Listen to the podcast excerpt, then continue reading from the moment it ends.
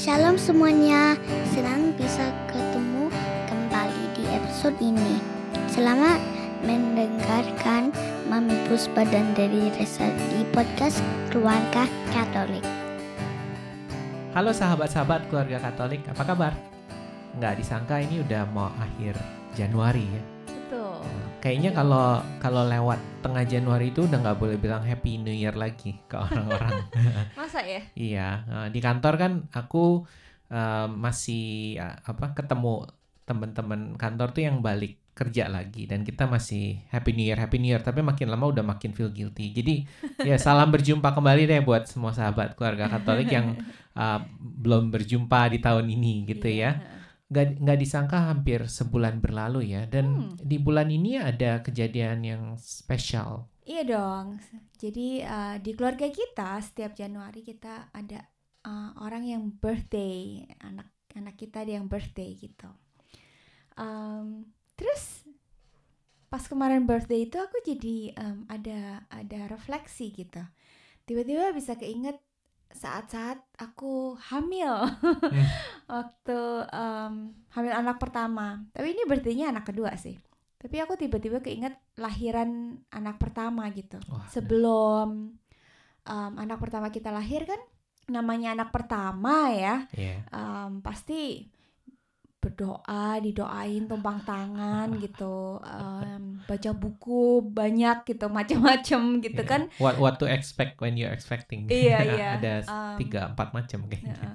Terus ada juga uh, buku rohani yang aku baca tentang sharing orang um, waktu hamil gitu. Jadi uh, ya dengan penuh iman gitu dan penuh percaya uh, kita doain, kita um, percaya Tuhan pelihara.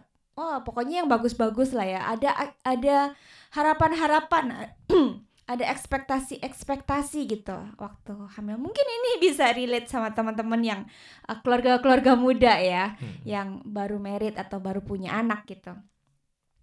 Terus em, aku ingat waktu uh, berdoa gitu, em, percaya dong ya Tuhan begini, Tuhan begitu gitu. Hmm. Tapi ternyata waktu em, mendekati kelahiran anak pertama itu harapan-harapan dan doa-doaku tuh nggak terkabul gitu. Hmm. Jadi salah satunya yang aku ingat, aku berharap bisa lahiran normal gitu. Hmm. Em, kan ya recovery-nya juga pasti lebih cepat gitu dan eh, biaya pasti lebih murah gitu ya. Em, pokoknya ada ada harapan-harapan yang nggak kejadian gitu. Jadi ceritanya eh, anak pertamaku itu nggak gede gitu, tapi eh, nggak bisa masuk ke jalan lahir gitu. Hmm. Udah udah kepalanya di bawah, udah em, udah waktunya lahir gitu, Hmm. tapi nggak bisa gitu. Aku sampai minta em, di itu aja di injus aja dokter gitu. Dokter bilang nggak bisa karena ini dia nggak belum ready gitu, belum masuk ke jalan lahir. Jadi eh, jalan satu-satunya itu harus operasi gitu. itu Oh. delaynya berapa lama ya aku inget ngomong sama dokter tuh udah lewat due date kan ya Eh, enggak enggak belum lewat judit tapi udah hampir gitu udah dan hampir dan eh, dokter kita itu bilang dia nggak mau lewat sampai 41 minggu iya gitu. karena resiko Resiko iya, jadi maksudnya kan Terus- makin nggak nggak nggak sehat gitu kan kalau Iya. terlalu lama gitu. Iya. Em, jadi udah mendekati 40 dia bilang em, kita bisa tunggu, nggak ada yang mustahil gitu. Siapa tahu gitu pas kita iya. udah rencana dioperasi tapi tiba-tiba dia bisa ready untuk jalan normal ya kita bisa injus gitu. Tapi kalau nggak bisa ya mau nggak mau gitu. Harus em, punya plan B untuk operasi gitu Oh. ya dengan berat hati gitu aku em, ya udah gitu apa yang baik yang em, ya, tentunya kita mau terbaik Hmm. untuk semuanya gitu kan Iya. Ya aku inget aku eh, agak kecewa sih gitu. Tuhan aku udah berdoa, aku udah percaya gitu. Tapi kok nggak dapet gitu kan apa yang em, aku harapkan gitu. Terus waktu lahir segala macam ya adalah gitu. Mungkin teman-teman yang baru punya anak atau baru merit mungkin bisa bisa um, ngalamin gitu ya sekarang. Mungkin yang udah lama merit mungkin udah lupa gitu. Tapi um, kemarin ini aku jadi inget ya banyak banget ya ternyata harapan-harapan yang yang aku bayangin gitu. Um, ada standar-standar lah ya uh, cewek-cewek pengen ini pengen itu. Tapi nggak kejadian gitu kecewa sih hmm. um, tapi terus aku jadi refleksi gitu apa ya harap um, saat kita nggak mendapatkan apa yang menjadi harapan kita bagaimana sikap kita seharusnya gitu hmm. sebagai orang beriman ya tentunya kita harus aku belajar ya ten, uh, harus tetap percaya gitu bahwa proses yang um, Tuhan izinkan terjadi itu adalah yang mendatangkan kebaikan gitu. Pas ngalamin ya pasti nggak susah lah ya gitu. Hmm. terus aku jadi um, keinget Roma. Ini ayat populer lah ya. Teman-teman pasti juga pernah dengar dan mungkin juga hafal atau bahkan jadi ayat favorit. Roma 8:28 kita tahu sekarang bahwa Allah turut bekerja dalam segala hal untuk mendatangkan kebaikan bagi mereka yang mengasihi Dia, hmm. yaitu bagi mereka yang terpanggil sesuai dengan rencana Allah. Hmm. Terus aku tiba-tiba jadi mm, ngeh gitu.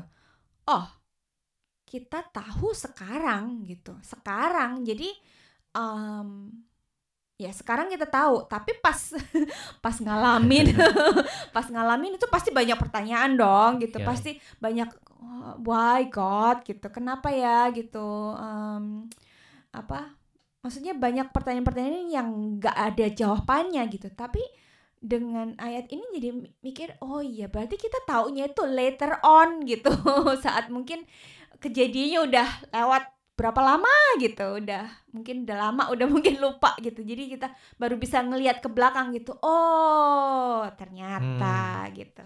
Oh ternyata Tuhan rencananya begini rencananya hmm. begitu gitu. Kayak aku juga um, pas abis anak kedua kali ya aku baru ngeh gitu kalau oh iya ternyata um, iya kalau Tuhan apa ngabulin gitu aku lahiran normal mungkin it's berbahaya gitu buat aku, buat anak-anak gitu.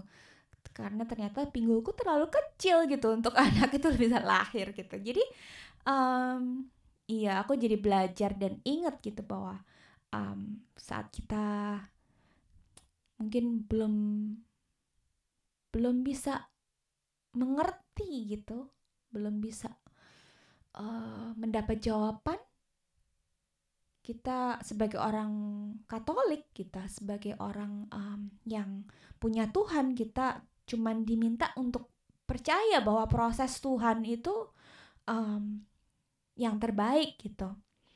Kan Tuhan kadang-kadang nggak nggak ini ya nggak nggak ngomong gitu loh nggak kasih jawaban langsung gitu. Iya tapi aku belajar untuk well yang Tuhan mau kita percaya gitu dia bapak yang baik dia yang tahu jauh lebih baik apa yang kita anggap baik gitu ya gitu deh itu refleksi aku barusan saat anak kita ulang tahun ya aku inget saat itu kan kita jalanin berdua ya hmm. itu dua udah 12 tahun yang lalu dan uh, yeah. kalau kalau aku sih mungkin lebih uh, go with the flow tapi aku hmm. bisa understand maksudnya kelahiran buat seorang ibu itu kan it's about your body and hmm. your health hmm. gitu ya hmm. jadi I think um, aku masih inget apa betapa um, betapa tegangnya kita berdua gitu aku tapi aku ngebayangin saat aku tegang aku mungkin kamu bisa lebih tegang lagi gitu hmm. karena itu kan kamu yang akan banyak ngalamin mm -mm. ya proses kehali ya. ke ya proses kelahirannya mm -mm. gitu uh, so tapi yang aku ingat kamu sih uh, cukup tenang ya di luarnya jadi dan uh, emang pada akhirnya kita juga percaya sama dokter dan mm. uh, ya kita pasrah juga sama Tuhan ya sama mm. sama jalannya gitu mm. meskipun kita punya um, punya harapan-harapan. Ya emang gitu ya. Aku mikir kita sebagai manusia kan nggak lepas dari hopes, desires dan dan sometimes yang mem, membuat hidup kita sulit tuh kalau desires dan harapan kita tuh nggak nggak sesuai dengan kejadian. Hmm. Tapi seperti yang kamu bilang, uh, Tuhan punya rencana yang indah buat kita Amin. gitu. Ya, mungkin tugas kita untuk apa ya? Bukan berhenti berharap ya. Aku rasa ada ah, nggak baik juga kalau kita oh ya udah deh kita Iya. pasrah semuanya.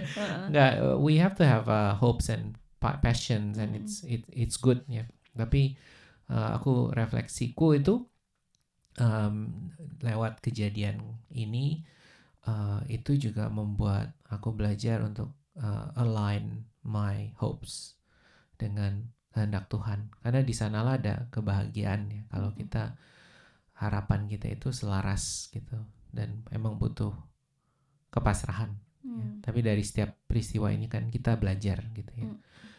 Jadi mungkin harapan eh, harapan aku dan Puspa lewat sharing ini bisa juga em, apa ya mungkin menjadi bahan pemikiran untuk sahabat-sahabat keluarga Katolik yang mungkin sedang mengalami eh, kelahiran. oh bukan kelahiran ya kalau udah lewat kehamilan atau Iya. expecting anak pertama atau lagi planning gitu. Atau mungkin juga em, saat mengalami harapan-harapan yang mungkin nggak terpenuhi gitu ya. Ya. Doa-doa yang mungkin belum terjawab atau nggak sesuai sama harapan yang kita doakan gitu. Iya, yeah, it's uh, yeah our expectations it's there, but mari kita bergantung pada Tuhan dan Mm. terus mencari kehendaknya. Iya. Mari kita berdoa sama-sama ya. Dalam nama Bapa Bapa, dan Putra dan Roh Kudus. Kudus. Amin. Bapak di surga, kami pertama-tama berterima kasih untuk karunia anak yang uh, Kau berikan pada kami dalam pernikahan ini. Sebagai orang Katolik, kehidupan berkeluarga dan memiliki anak itu uh, merupakan bagian hidup dan tugas kami. Kami uh, berdoa untuk um, setiap keluarga keluarga Katolik yang mendengarkan podcast hari ini. Kami mohon supaya Kau uh, ada bersama mereka, terutama kalau ada keluarga-keluarga yang sedang expecting anak uh, pertama atau an- kelahiran-kelahiran selanjutnya. Uh, bimbing uh, suami istri um, dan bimbing proses kehamilannya.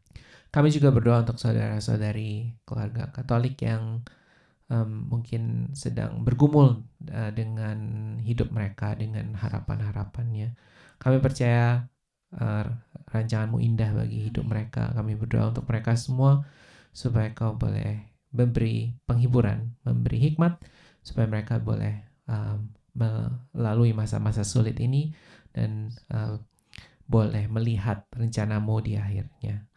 Terima kasih ya Tuhan, kami serahkan hidup kami ke dalam tanganmu. Amin. Amin. Dalam nama Bapa dan Putra dan Roh Kudus. Amin.